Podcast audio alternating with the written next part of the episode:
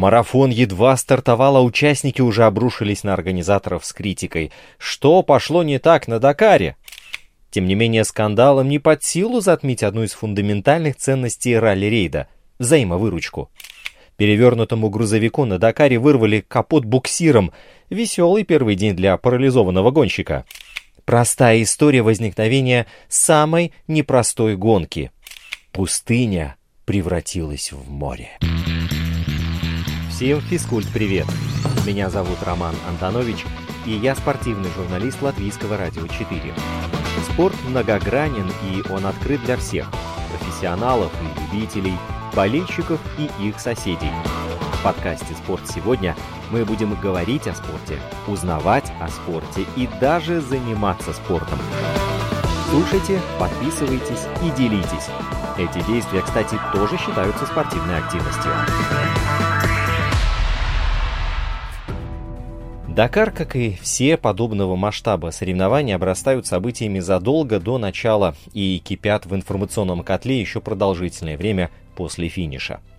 Нынешний марафон строго соблюдает эти правила. Едва он стартовал, как участники обрушились на организаторов с критикой. Что не так пошло на Дакаре?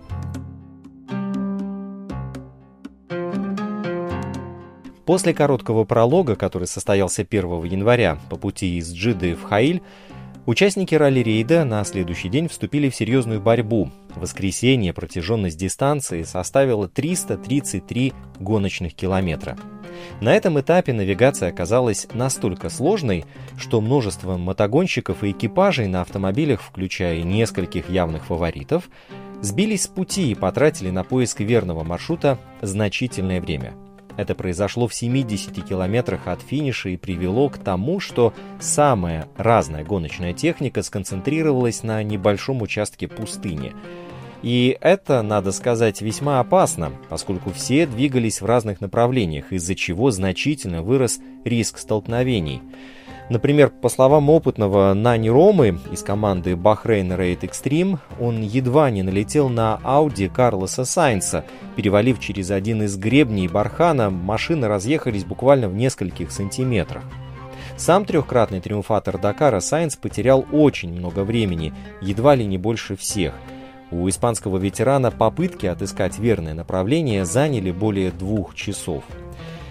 В официальной стенограмме указана развилка на отметке 257,5 километров, где надо уходить направо в направлении 42 градусов относительно курса на север. Там же говорится, что спустя 200 метров следует изменить траекторию, уходя в среднем на направление 10 градусов, то есть левее, следуя главной дороге. И спустя 10 километров после еще трех указаний стенограммы на трассе находилась скрытая контрольная точка. Правила таковы, что взятие точки засчитывается экипажем, которые проехали на расстоянии ближе 200 метров от датчика.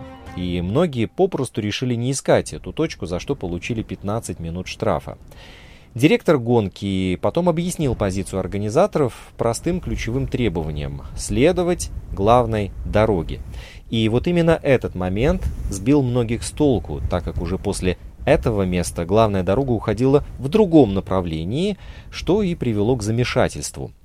Вообще это обычная история, ведь каждый день кто-то жалуется на то, что стенограмма оказалась слишком сложной, непонятной, но в данном случае все было написано предельно ясно и одинаково для всех. И получается, что кто-то справился, а кто-то нет. Например, Насер Алятия не допустил в этом месте ошибки, а потому вскоре нашел контрольную точку. Среди всех фаворитов единственным, кто потерял там по-настоящему много времени, оказался Карлос Сайнс-старший. Но есть и другие спортсмены, которые не смогли увидеть того, что явно было сказано в стенограмме. Вообще, Сайнс приехал на бивуак в Хаиле максимально расстроенным. Он даже не захотел вдаваться в детали того, как на протяжении двух часов плутал на одном небольшом участке, и было бы странно обвинять его вообще в неопытности – штурмана Алекса Хару считают одним из троих лучших в своем деле, и вот он тоже остался недоволен тем, как была составлена стенограмма. Их экипаж потерял около часа в поисках верного пути. А другие экипажи справились. Вообще в Саудовской Аравии а, проблема в том, что есть множество следов даже в середине пустыни. Например, в Испании можно примерно понять, где проходит дорога, исходя из растительности, из склонов по бокам. От всего этого можно отталкиваться. А в Саудовской Аравии вообще нет никаких ориентиров. А, гонщик Тойоты Насер Алятия и Себастьян Лёб из Bahrain Raid Extreme оказались одними из немногих, кто все сделал верно с первого раза, и в итоге они финишировали в воскресенье первым и вторым соответственно. Алятия, рассказывая о случившемся, назвал причиной успеха работу своего штурмана Матье Бомеля. Но, как мы видим на Дакаре, никто не застрахован от такой радикальной ошибки. Но первая драма на Дакаре 2022 случилась еще до старта. На тестовом 11-километровом о так называемом шейкдауне.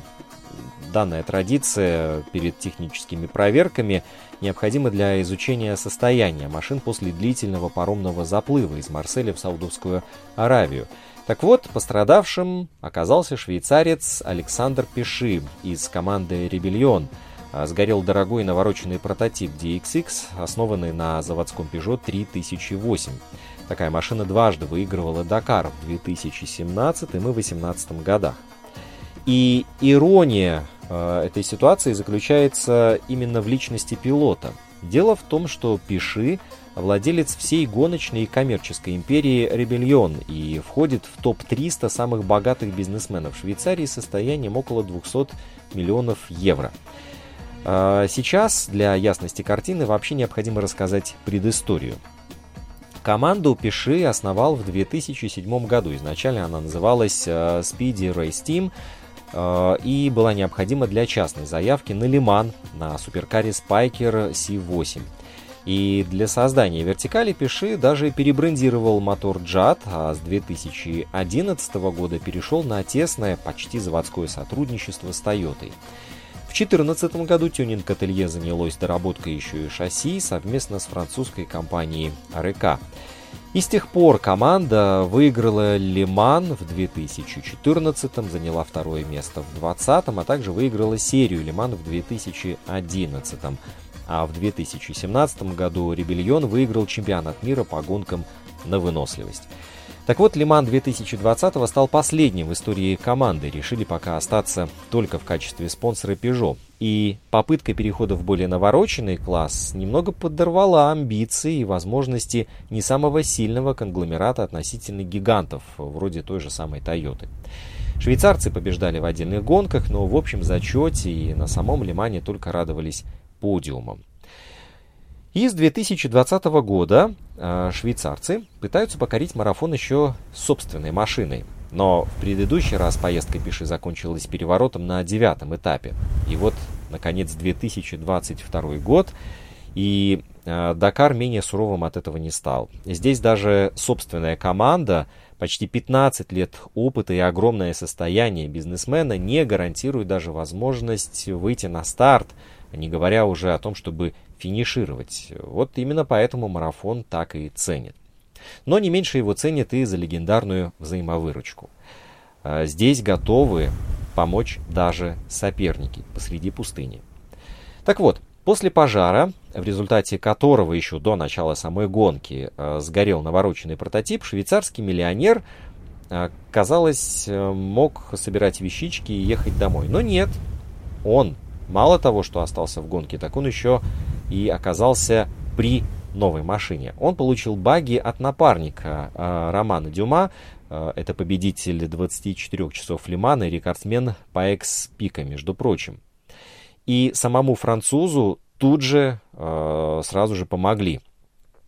Когда трехкратный катарский победитель Дакара Насер Лятия узнал о подарке Дюма, он тут же прислал одну из э, победных Toyota 2019 года прямиком из личного музея. Э, понятно, что доставка машины, да, оснащение ее всякими деталями, отладка и подгонка под э, пилота и штурмана, все это потребовало времени, но э, важен сам факт. Вы можете себе представить, как Мерседес, например, дарит Хаасу что-нибудь такое в Формуле 1? Невероятно, это невозможно. А вот в Дакаре, пожалуйста. В общем, этот э, пример лишний раз э, доказывает и показывает то, какой дух царит на Дакаре. Что ж, несколько имен уже прозвучало, и это лишь капля в море. В нынешнем Дакаре в семи гоночных категориях, а это мотоциклы, квадроциклы, внедорожники, легкие прототипы, мотовездеходы, грузовики и классика, выступают несколько сотен участников. Всех их, разумеется, в рамках программы не перечислить, но э, имена главных участников и фаворитов все же назвать стоит.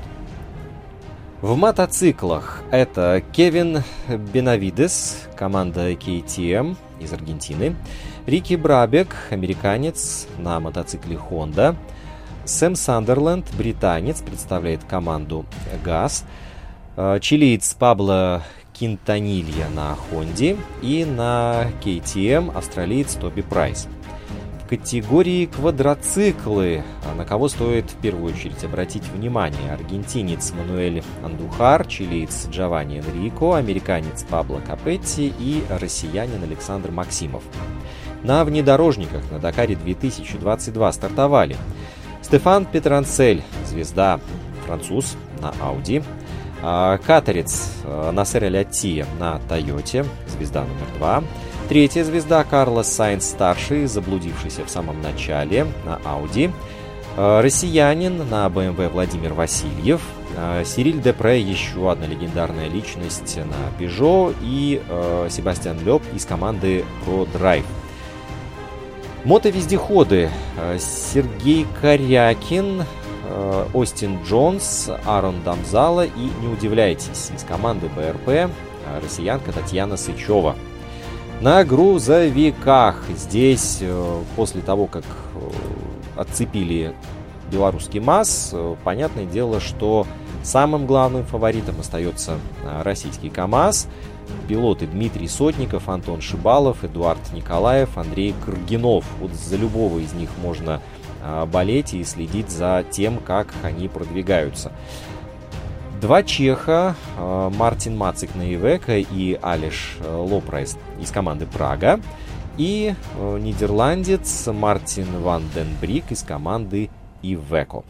Кстати, кстати, нынешний ралли-рейд впервые за свою 44-летнюю историю приобрел официально подтвержденный титульный статус. Теперь самый суровый заезд по пустыне – это часть чемпионата мира по ралли-рейдам под эгидой ФИА – Э, новая серия впервые запустилась в 2022 году и открыл ее именно Дакар.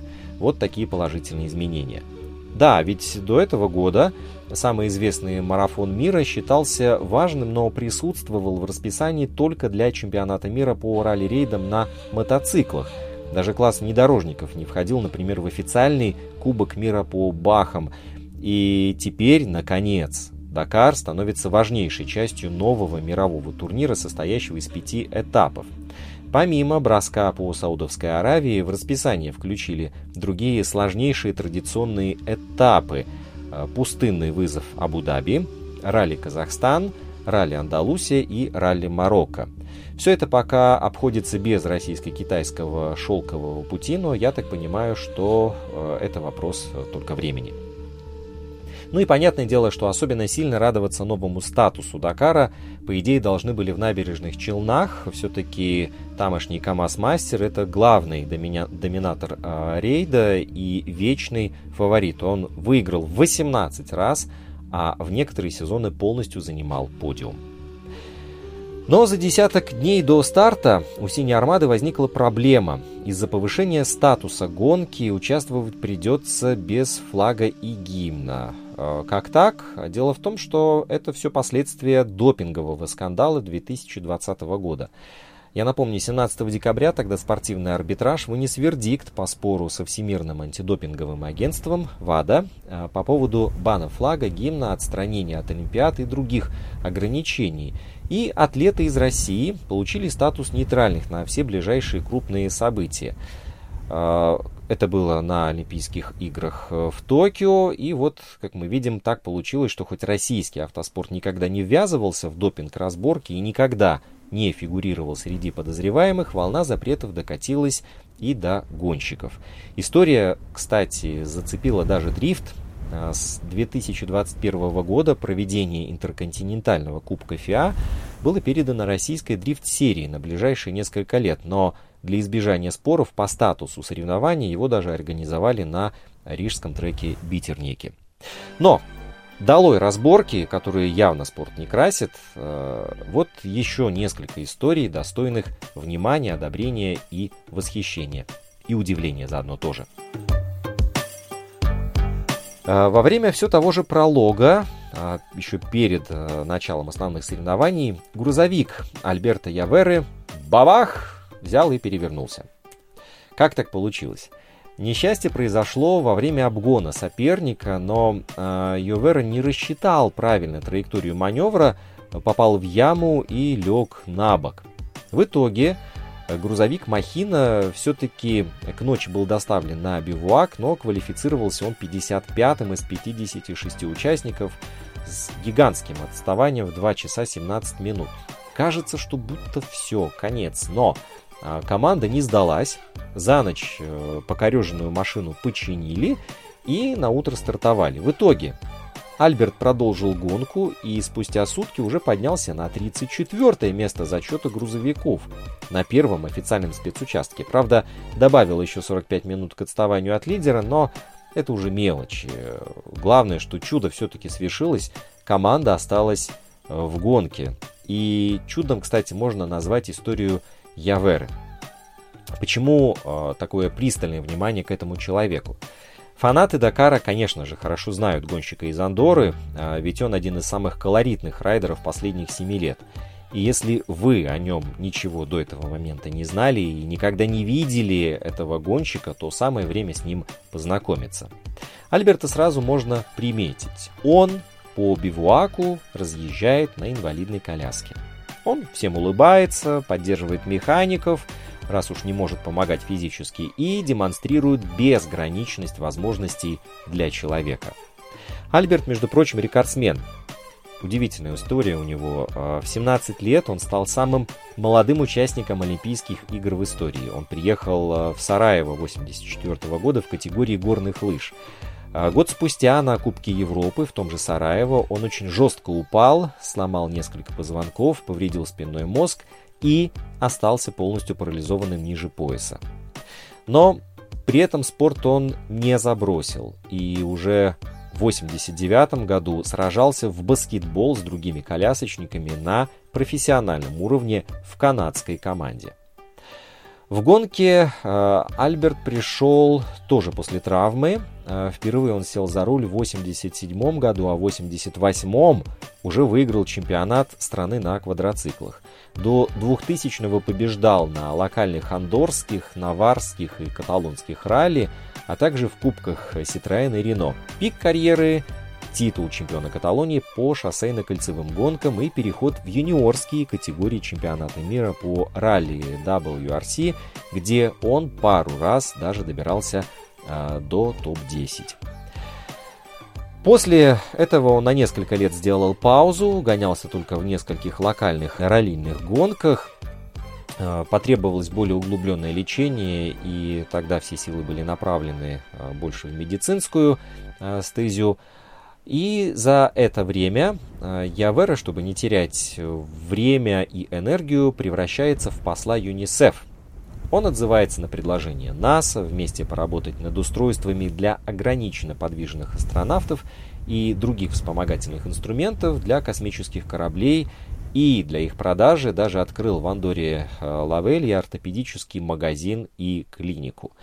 Кстати, об истории этого удивительного гонщика сняли документалку «Крылья Феникса» называется фильм, и премьеру презентовали э, чемпион мира по ралли и победитель Дакара Карлос Сайнс-старший и Хавьер Бардем.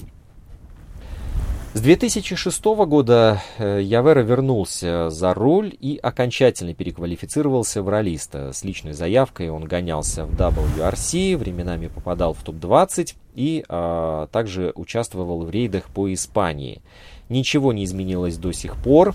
Андорец по-прежнему колесит с вдохновляющими лекциями по всему миру в свободное от гонок время, но старается не пропускать рейды, бахи и понятное дело, если ты уже начал гоняться в ралли, то рано или поздно случится Дакар. Вполне предсказуемо напрашивается вопрос, как, как такое возможно? А, Альберт управляет гоночной техникой благодаря специальному рулю. А, там такое особое приспособление. А, к рулю добавили еще один контур, который заменяет педаль газа. И понятное дело, что сам забраться в кабину грузовика он э, не может, поэтому на выручку Альберту приходят члены команды. И на самый престижный марафон мира Альберт впервые заявился в 2007 году. Сперва он гонялся на баги, а в 2015 финишировал 41-м. Затем, этого ему показалось мало, он переходит в грузовики, в одну из флагманских команд Iveco Powerstar. Там за три года он добирается до 15 позиции э, в общем зачете, но в 2021 году на ралли-рейд приехать не смог и уже на нынешнем Дакаре э, вряд ли ему удастся побить лучшее достижение в своей карьере, но если он вновь доберется до финиша, уже в четвертый раз, случится еще одно э, большое маленькое чудо. И, как мы видим, та история, которая предшествовала началу э, ралли-рейда, доказывает, что чудеса действительно случаются. Естественно, не без помощи человеческих рук.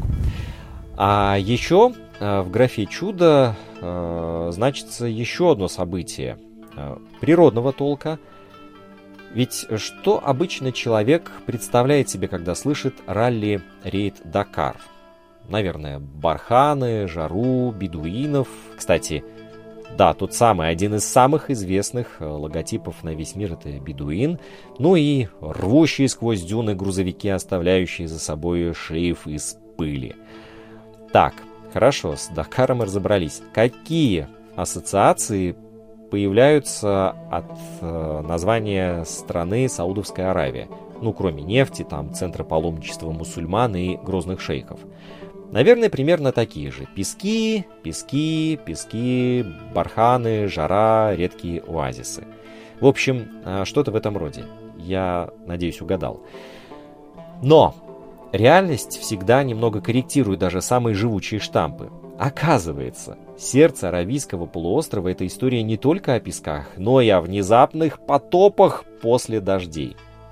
Аль-Артавия – селение, которое планировали использовать как бивуак после второго этапа нынешнего Дакара, причем как часть важнейшего марафонского отрезка пару дней назад, выглядело как э, картина, написанная кистью мариниста – Место, где гонщики должны были разместиться в абсолютно спартанских условиях, без помощи механиков, техничек и команд, собственных трейлеров и моторхоумов, спать только в общих залах и питаться исключительно выданной организаторами едой, все это оказалось под водой.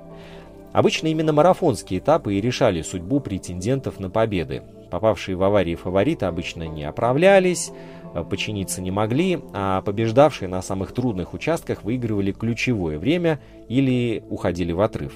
Но природа, как мы видим, решила облегчить задачу гонщикам.